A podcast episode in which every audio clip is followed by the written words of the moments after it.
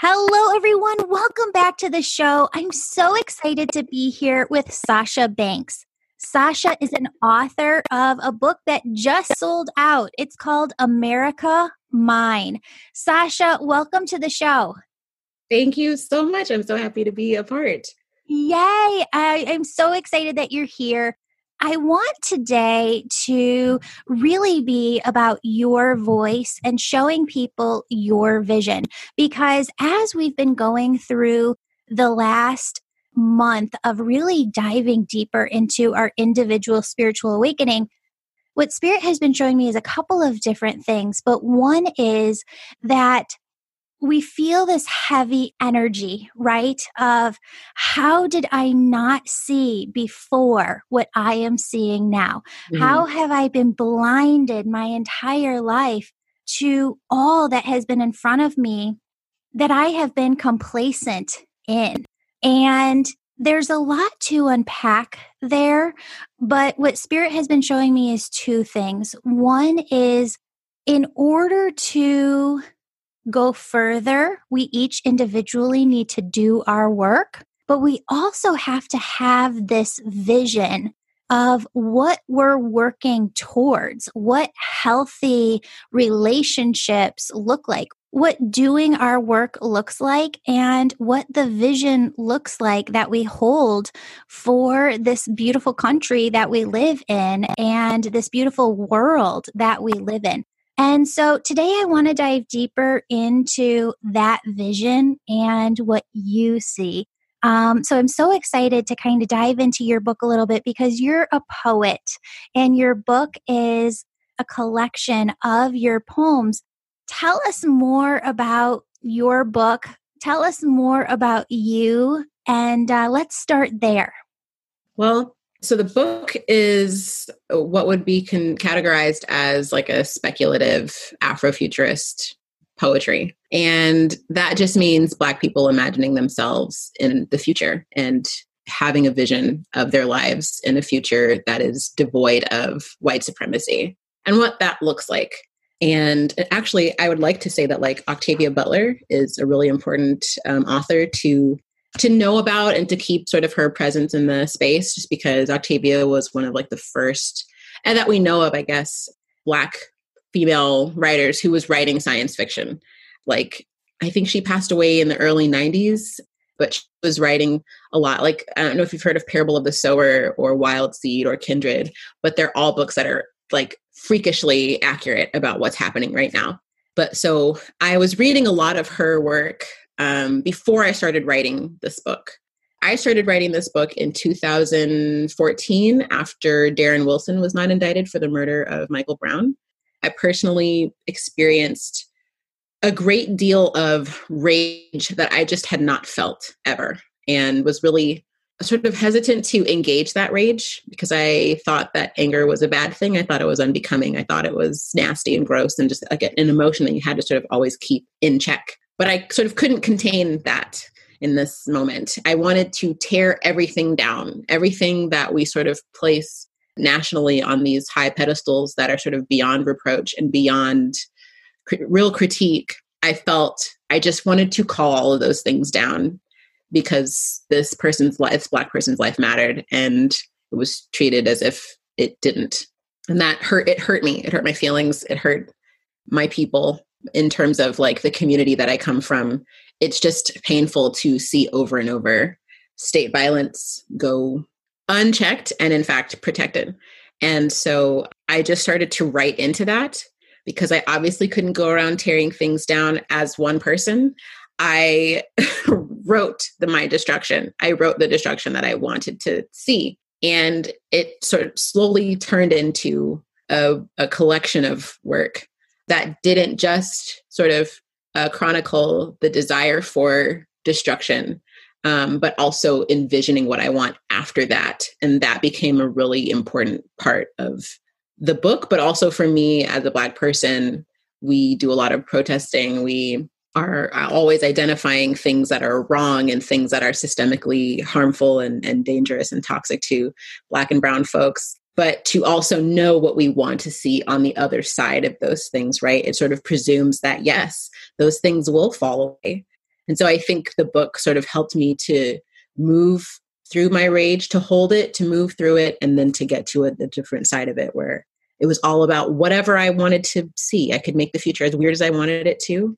I can make it as creepy as I wanted. I can make it as ghosty and, you know, sort of spooky and sort of non chronological as I wanted. I could do whatever I wanted.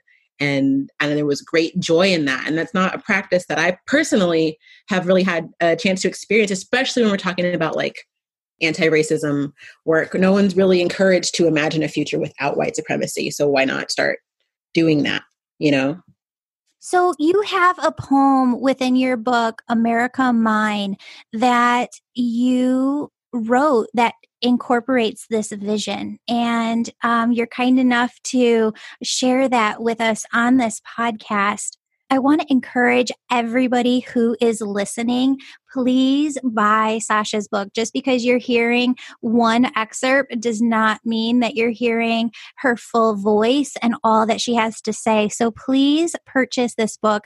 It's called America, comma, Mine. It's on spdbooks.org. That uh, website will be in the show notes.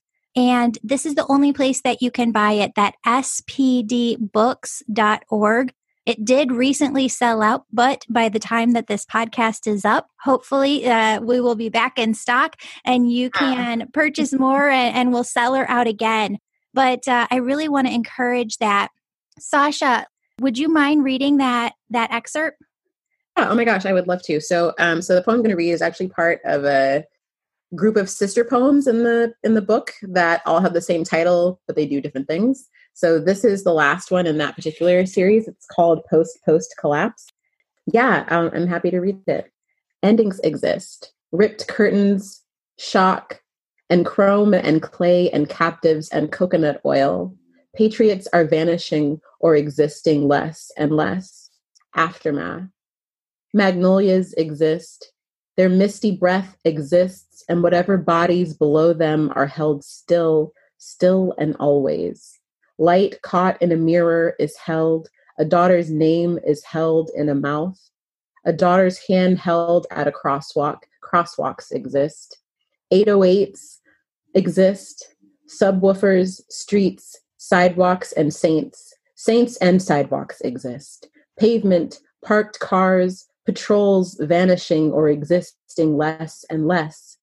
Water exists and thirst on the tongue. Thirst exists, and doors and demons and decisions exist too.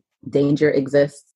Hush, hush is vanishing. Fences and maps vanishing too. Little men and their little militaries are vanishing or existing less and less.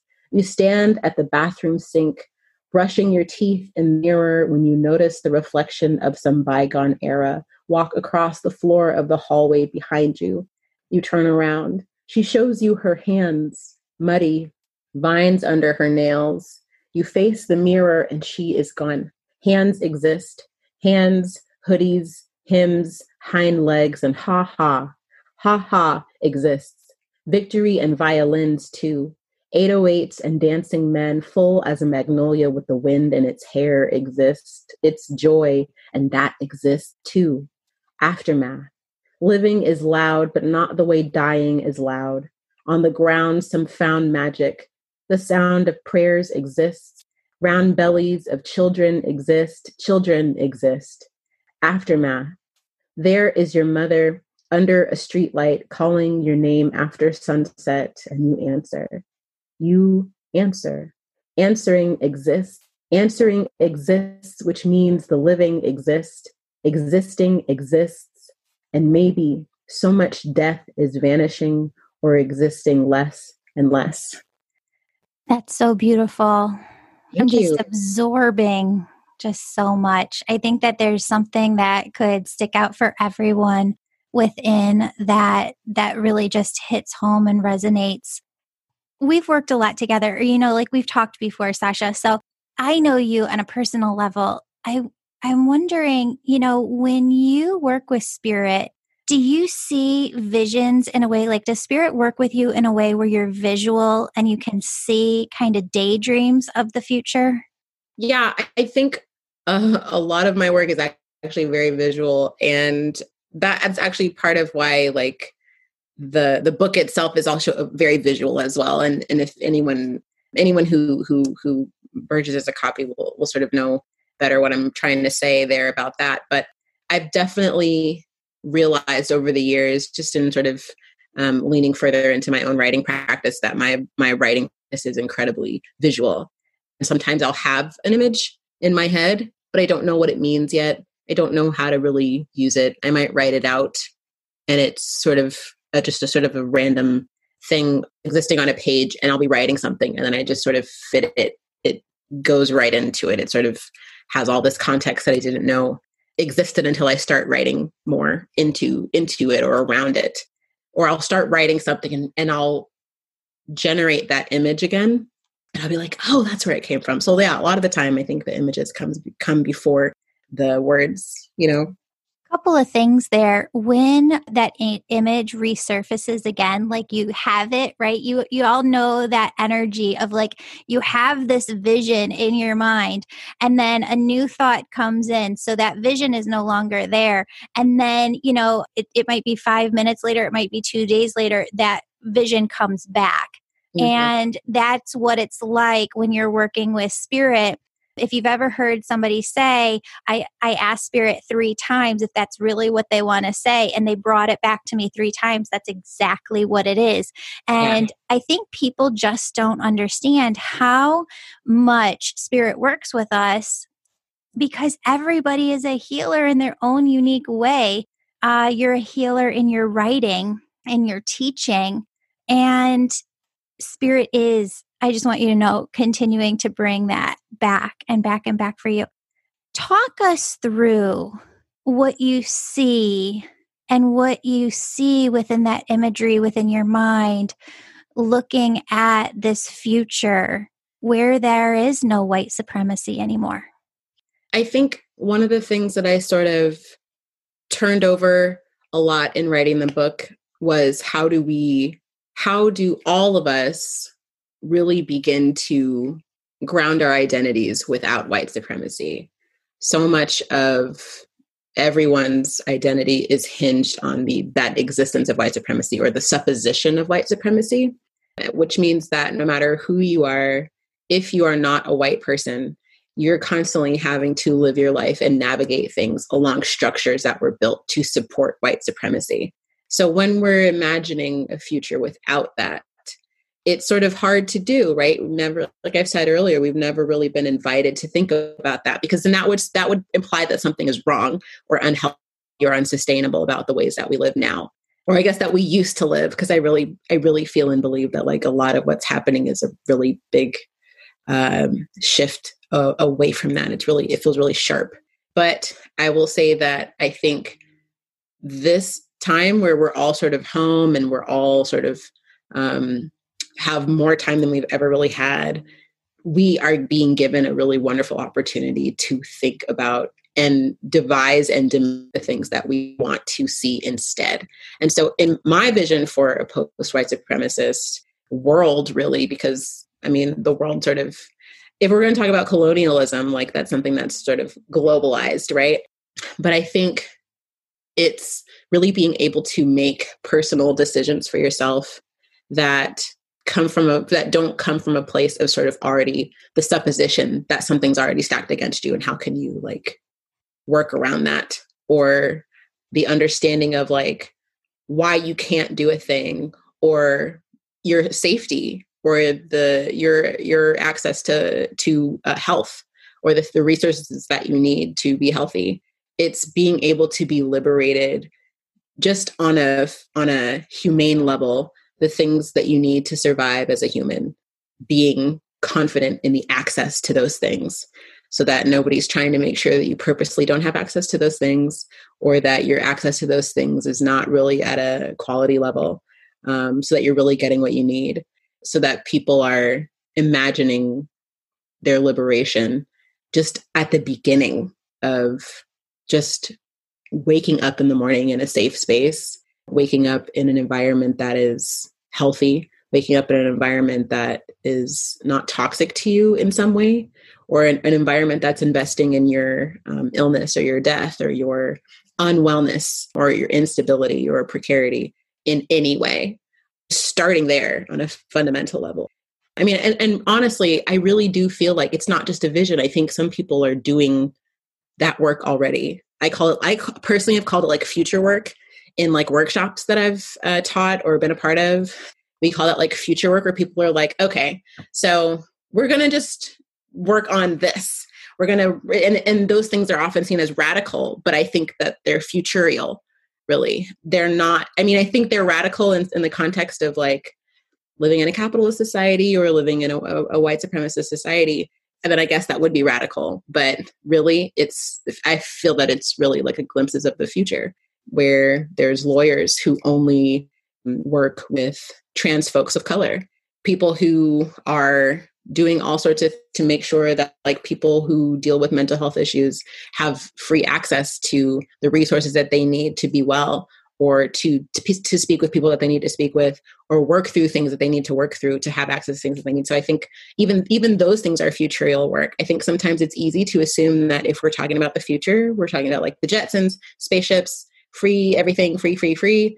But a lot of the time if we're thinking about what white supremacy has taken from people other than like lives we're also talking about access to uh, a healthy life and sanity and uh, just wellness on a cellular daily sort of level. So i think anything that helps to provide that anything that moves closer in that direction is futurial is working toward a white a post white supremacist vision.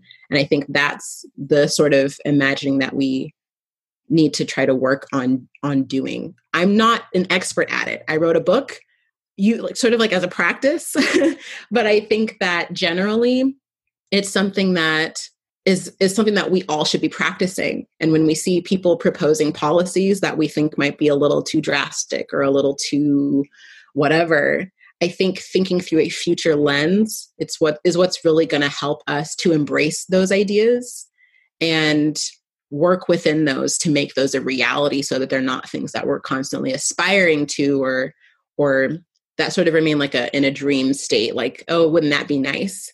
But it's like well no we could have it. Here are some things that we would need to do differently. Here's ways that people would need to think differently. Here's the work people would need to do to understand things so that we don't perpetuate those things or bring things back that we never wanted that are toxic to us you know because because all the other reality too is that a lot of things are internalized, you know? So it's sort of undoing some of those things as well. Going go into that more. Explain what you mean. I think I know, but explain more about that internalization that we do. Mm-hmm. I think that because uh, we grow, we're we're sort of born into these things, into these systems, so they become a part of the ways that we expect the world to work, or that we expect the world to move around us. And we expect other people to navigate the world in certain ways. And we internalize those things. We become our own we, we internalize all sorts of all sorts of institutions right? We like in, racism can be internalized. Misogyny can be internalized all those things can be internalized where it's not just the outside forces all the time. It's how the outside forces become inside source inside forces so that they don't have to be in the room with us to make things happen. Sometimes we can bring it into the room ourselves by our own decisions or our own perceptions or our own understandings or our own presumptions. Go deeper. Give an example. So i think for example i mean i think uh, racism can also be internalized for example, like when we're talking about the white gaze, with the white gaze just being like white people looking at people of color or black people, right? That's the white gaze. The white gaze is something through which it's a gaze that looks at the that looks at something and calls it the other and then judges the other, right? So if somebody has internalized the white gaze, that means that that's not a white person that means that it's a black person who has internalized the white gaze so that white supremacy doesn't need to be in the room there doesn't need to be another white person in the room to tell that person that maybe they're ugly or their hair is too big or loud or frizzy or you know that their body type is inappropriate or their whatever is wrong with them they've internalized the white gaze so that they can look at themselves and tell themselves So those things. Does that make sense? Yes. And I'm really sensitive to not wanting to do this thing where white people center around themselves. But I think it is helpful sometimes. I found it helpful in the past in therapy of just understanding it from your own point of view and your own experiences. And the spirit is taking me back as you were saying that to this very vivid memory of being in a line at like Starbucks when my daughter was down at Children's Hospital in Chicago. I mean, we were basically there off and on for six months straight. And we mm-hmm. learned to just live, you know, round the clock keeping on top of things. If you have never had a child in the hospital for a long period of time, you learn very quickly that doctors are amazing. While medicine has come so far, if you're not in the room all the time on top of what's going on, you're not yeah. able to help piece things together for the doctors to help the nurses to stay on top of what's going on because you don't want there to be missed medication or missed this or missed that. So I got to a point where when we were in the hospital, I mean, I would shower once every seven days for 10 minutes because I wasn't able mm-hmm. to be away from my kid. Or I would run down to Starbucks or I would run down maybe three times a day, but then I was sleeping next to her in the beeping machines. And I remember looking around and for the first time in my life, seeing life in general through a different filter. That mm-hmm. there are some parents that I was talking to at the time who this was their life for 18 years, that their child maybe never left the home. And this was their life all their life. And um, I'm talking about Starbucks too, because I remember being at the Starbucks and being completely disheveled, right? Like no makeup on. Like I haven't taken a shower for seven days. I know I smell, but I am holding on to my sanity by a thread and I am holding on to my life by a thread and I am just trying to keep my daughter alive and I am fighting. And don't you fucking give me that look that I don't look put together because you have no clue what I'm going through at this point in my life. And there's something to that about actually I remember going in and asking people to donate, you know, like donate to this cause, like donate to kids who have special needs. And and my mom pulling me aside and being like, but they don't understand. You know, like they don't understand what it's like to have a kid who's so sick they don't understand what it's like to be fully exhausted because you're doing this around the clock. And I'm not trying to center, I'm trying to bring it back to taking that experience and feeling that and feeling like, what would it be like to be a person of color who every time a white person looks at me, I feel that, you know? And what if every single time I go into a store, there's people following me around and I can't just spend 30 minutes or an hour tinkering around in Target. I have to get in and get out. Those are things that I have not experienced, and those are things that I have not looked at through the lens of my life, and I'm looking at for the first time. The more and more and more I feel like I understand these intricate examples of what your experience has been, the more I can go, okay, I get that. You know, like like let's pull back another layer. Let's go deeper. Let's go deeper. I want to know what makes you uncomfortable in all of the examples but i get at the same time where the black community has said we're exhausted. We're not responsible for educating you. Go out and educate yourself. So I have found women who are producing courses to help us go deeper, and that's what I'm paying to do to do this work to understand.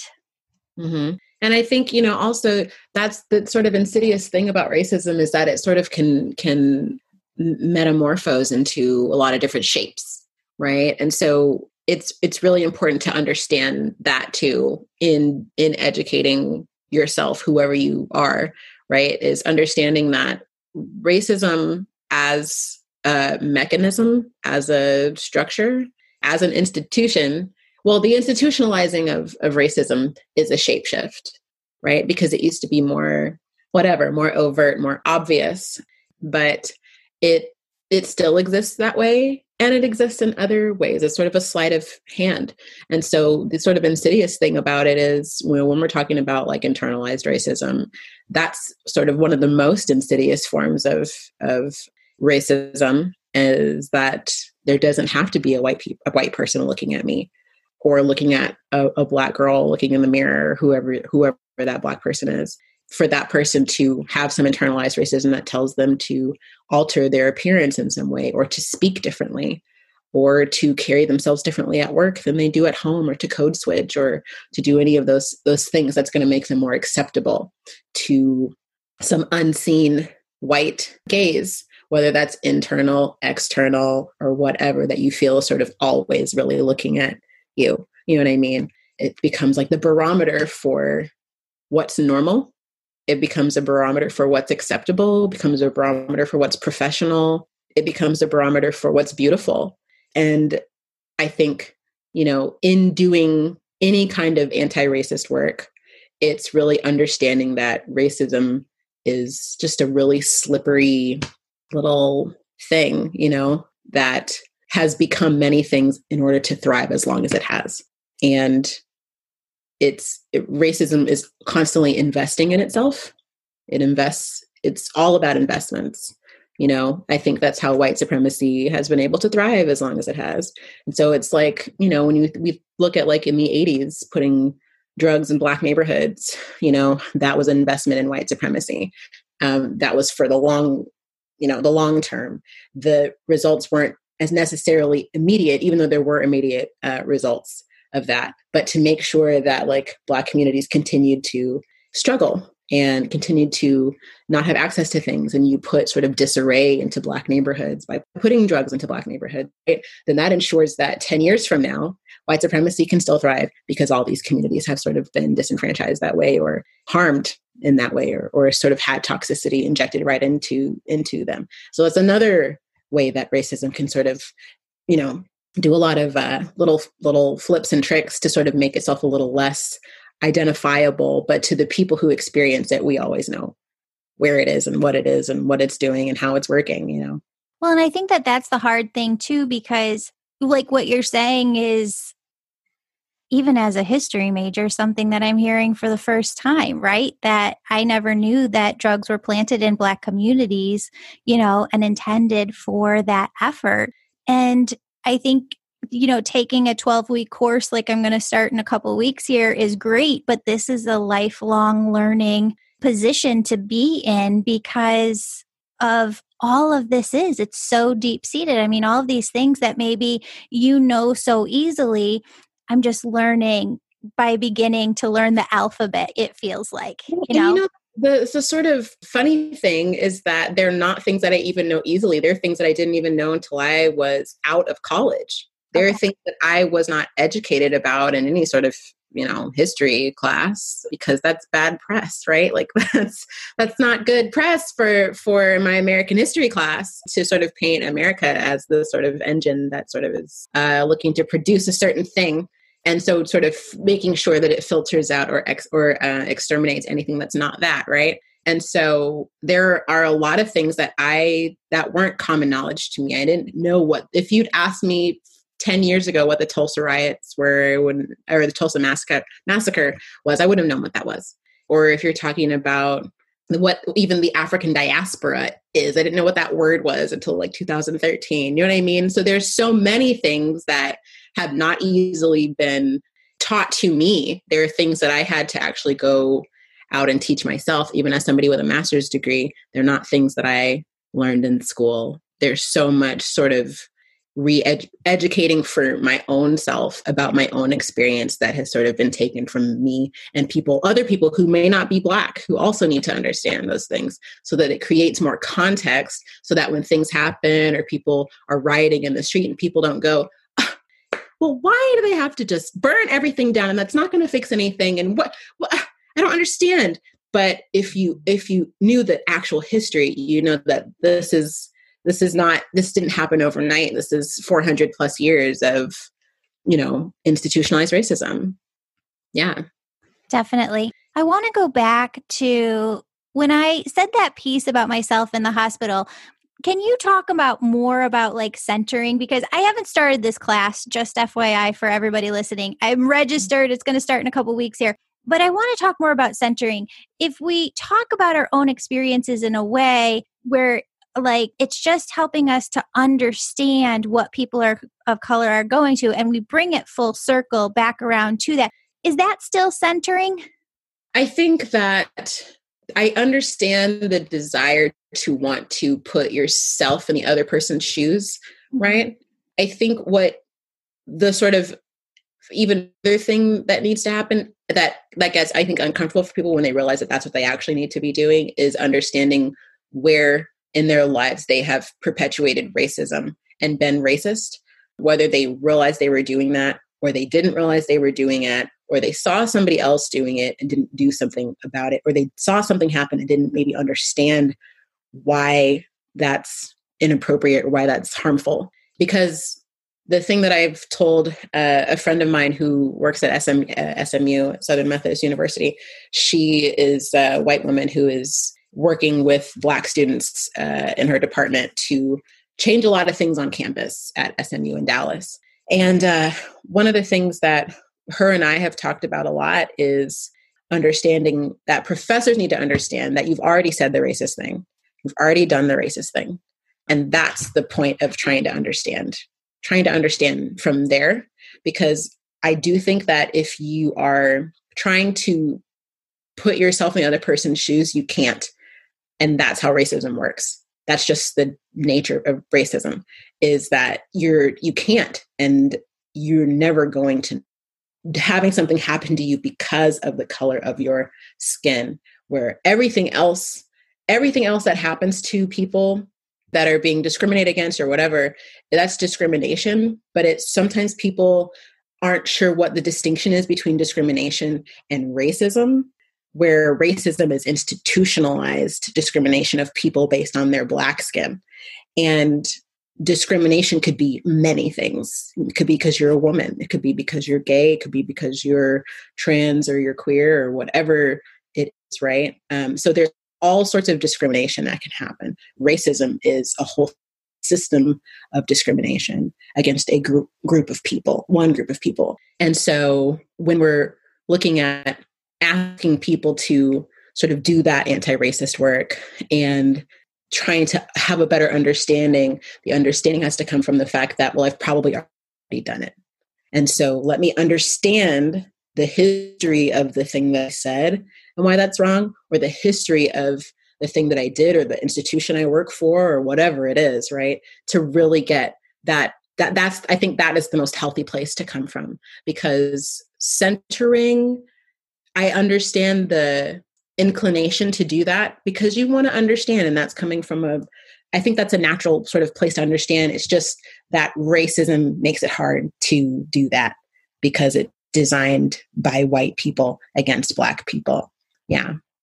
Thank you for explaining that. Yeah. So, if somebody doesn't have the money to take a course, where mm-hmm. is a good starting point for them? I think there there are so many books and films and articles. I would say like start with, you know, trying to educate yourself on black female authors. And i say black female authors specifically because and i'm saying not just writers like myself who write like poetic literature. I'm talking about people who write academic literature essays whatever.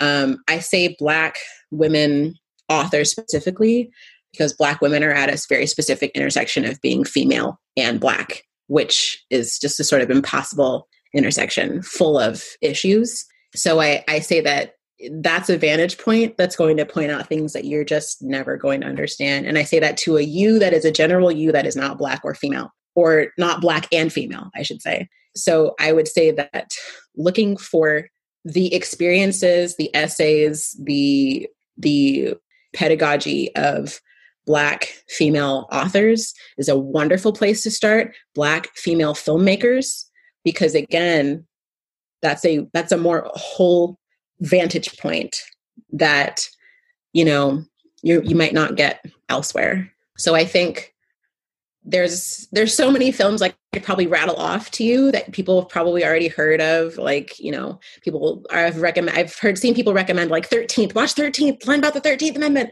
um, or like uh, you know, reading reading all sorts of things. I mean, there's a wonderful activist from you know the 50s and the 60s who've been saying a lot of the things that a lot of activists of now are just sort of repeating or adding onto or sort of looking stepping back and saying well that's problematic but here's how we can sort of uh, adjust that for a more futurial sort of time right? So i think that also is really important in whatever sort of work that you're doing but for yourself you know doing anti-racist work for yourself. But i think that yeah i would say your best bet is to start off with the written works and lived experiences of black women who've taken the time to write those things um, because even there's articles that I, am seeing out uh, recently that i'm like but june jordan wrote that you know 20 years ago 30 years ago. Or angela davis said that in a speech you know like in 1967 or whatever. Uh, so i so you know i think that those are those are great places to start. They're excellent resources because they're experts on it. I didn't realize that that's even out there too of just, and that's so ignorant to say, I'm so sorry. Just all of the experiences, because that's what I'm wanting to soak up right now is tell me, like, show me through your sight and your eyes what you have experienced. No, that's absolutely correct. And, you know, I think that it's important because these aren't people who are just writing about their lived experiences. They're also they're also writing about their lived experiences and then also asking for they're also talking about what they've observed and and how those things can be different too mm. you know? Or if they're not talking just about lived experience they're talking about their their pedagogy or their assessments of what is happening and how those things can be changed can is is coming from that lived experience if, even if we don't have an account after account after account. Yeah. you know what i mean yeah um, and sometimes that's that's even more important is that sort of trust in that person as an expert on the thing because we know that all of those things are coming from somewhere and having a lived up close experience from black women and also black queer women who've you know over over time throughout history have written all sorts of things had sorts all sorts of books. I mean, people talk about the work of Audre Lorde all the time. Audre Lorde, June Jordan, Octavia Butler, who wrote uh, science fiction. I mean, I could go on. Angela Davis, um, who's still alive. I mean, who does who has done a few frequent talks actually in last uh, over quarantine. I've actually watched a lot of. I personally have watched a lot of her uh, lectures because uh, she she's been talking a lot about how we have an opportunity now that they didn't have. Uh, her, you know, being part of the the civil rights movement of the uh, or the Black Power movement, I should say, of the seventies. She has had lots of talks, you know, talking specifically to young Black people and, and other uh, folks of color who are about Black liberation, talking about how this moment is very unique and how we can capitalize on that and use it to to the best of of our benefit to have the, this this post white supremacist future that we're all envisioning together. I love that. I'm wondering if you can you have such a beautiful way of envisioning and seeing.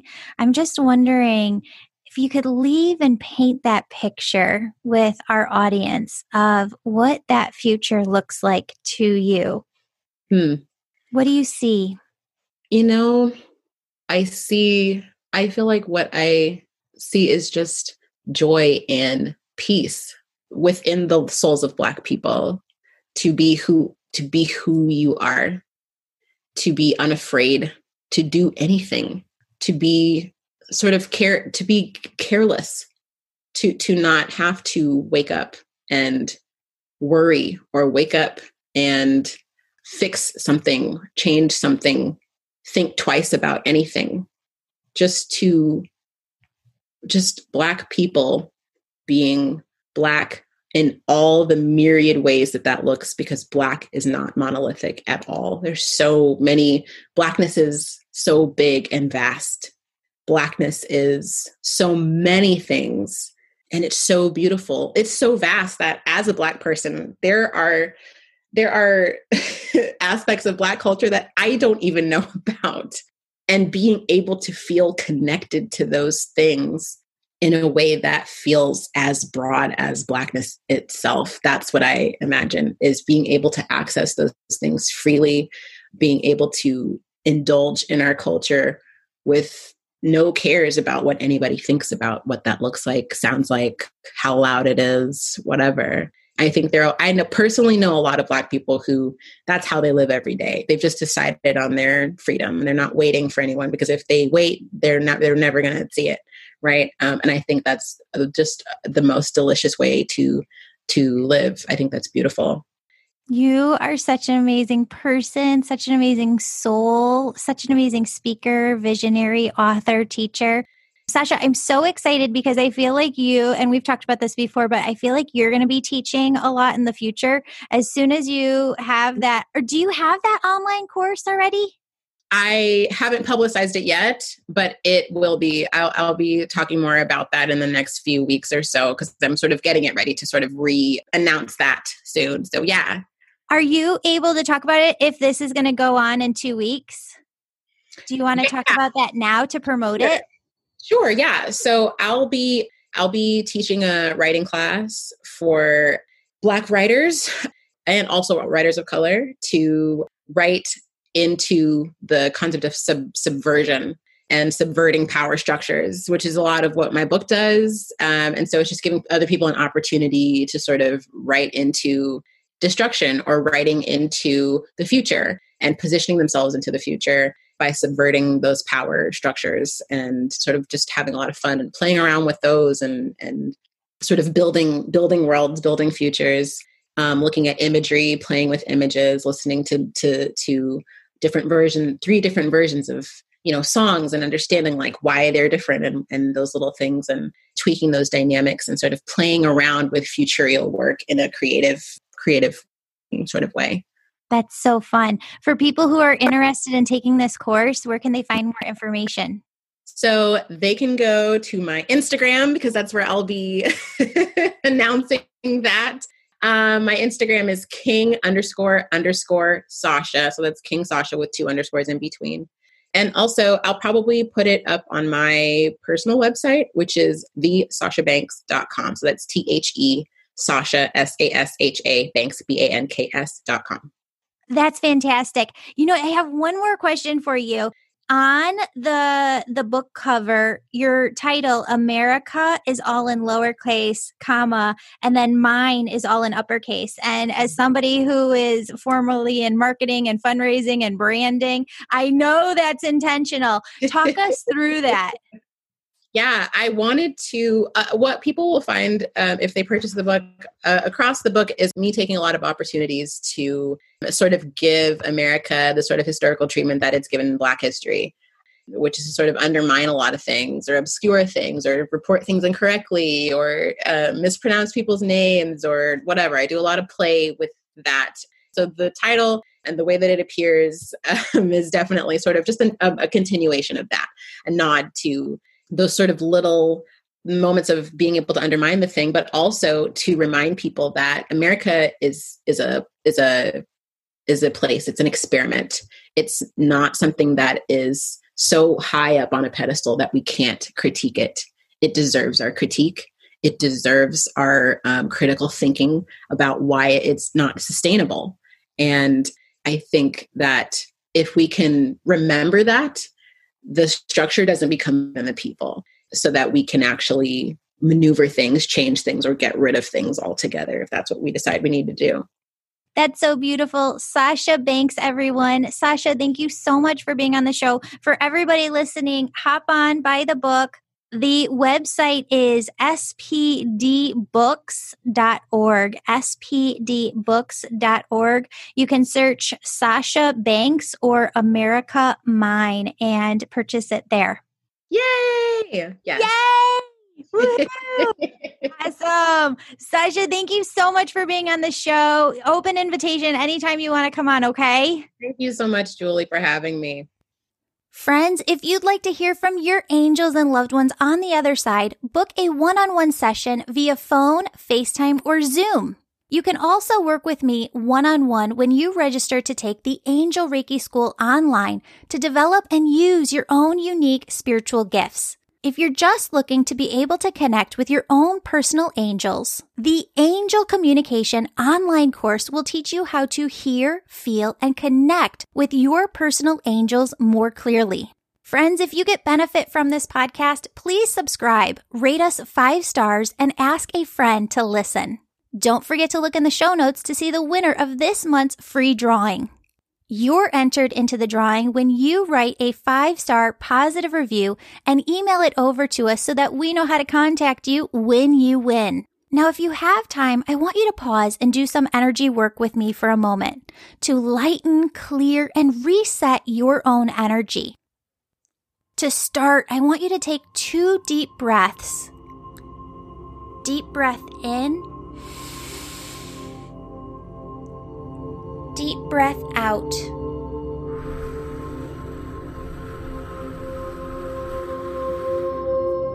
Deep breath in. Deep breath out.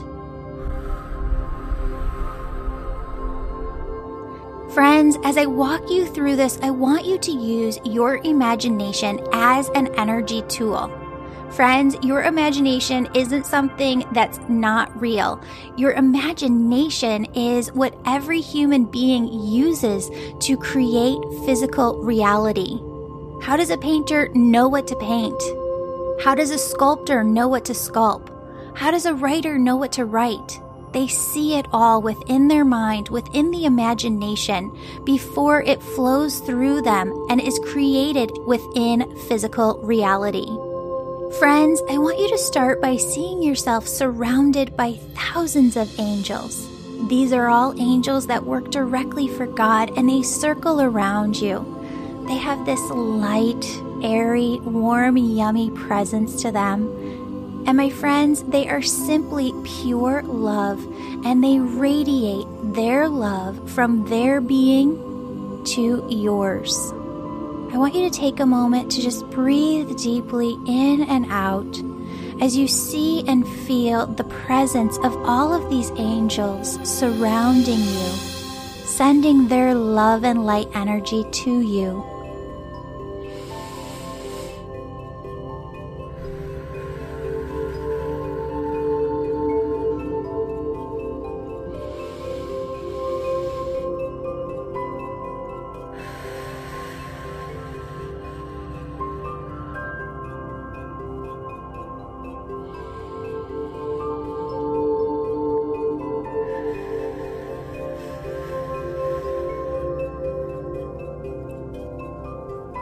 Friends, next, I want you to see yourself surrounded by your loved ones on the other side.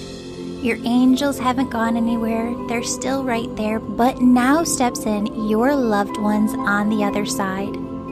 Greet them, welcome them. Take a moment within your imagination to give them the biggest hug and kiss.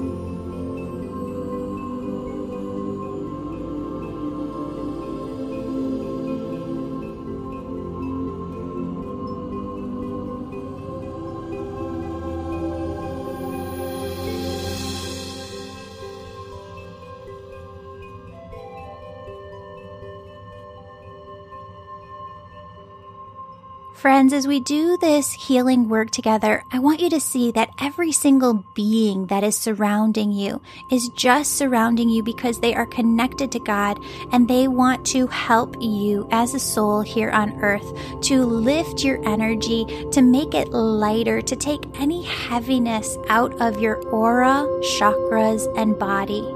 In order for them to help you with this, what I want you to do is voice to them, see yourself in your imagination, telling your angels, your loved ones on the other side, God energy, of course, is there too.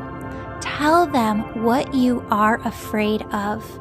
I want you to be specific and explain your fears to them now.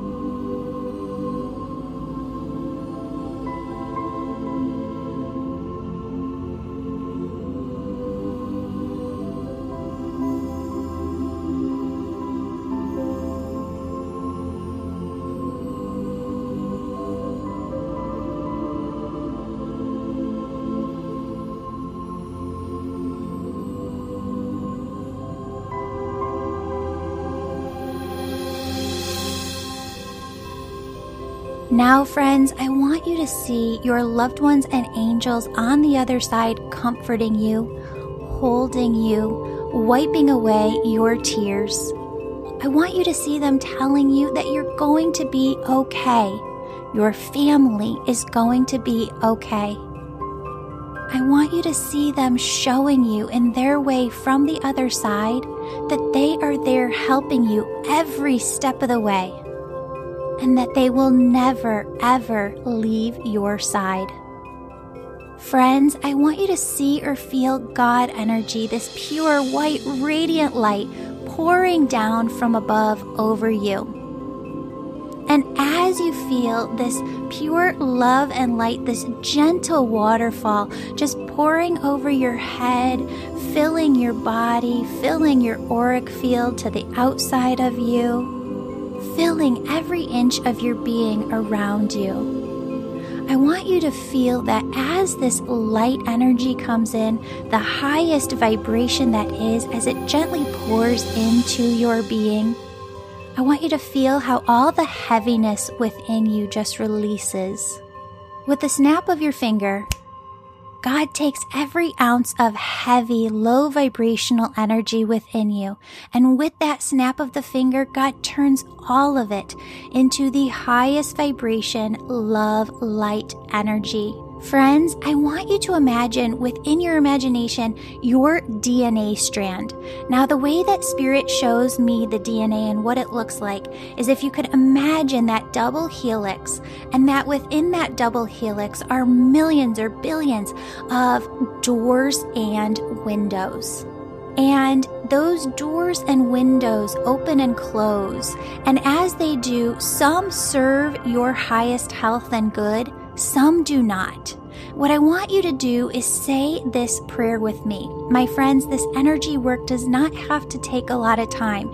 You're going to hear me say, use the snap of your fingers because within that snap of the fingers, your intention shifts the energy within your body. So you can say it, but please believe it. Know, like you know, like you know, within your heart that you are changing the energy, the frequency within you to be pure, complete health. So say this little prayer with me now God, please close all the doors and windows to my DNA that don't serve my highest health. With a snap of your fingers, see those doors and windows close. And God, please open all the doors and windows to my DNA that do serve my highest health. See those doors and windows open with the snap of your fingers. What I want you to do now is see yourself healthier than ever come September of this year daydream, visualize about what that health looks like and feels like to you within your body come September of this year.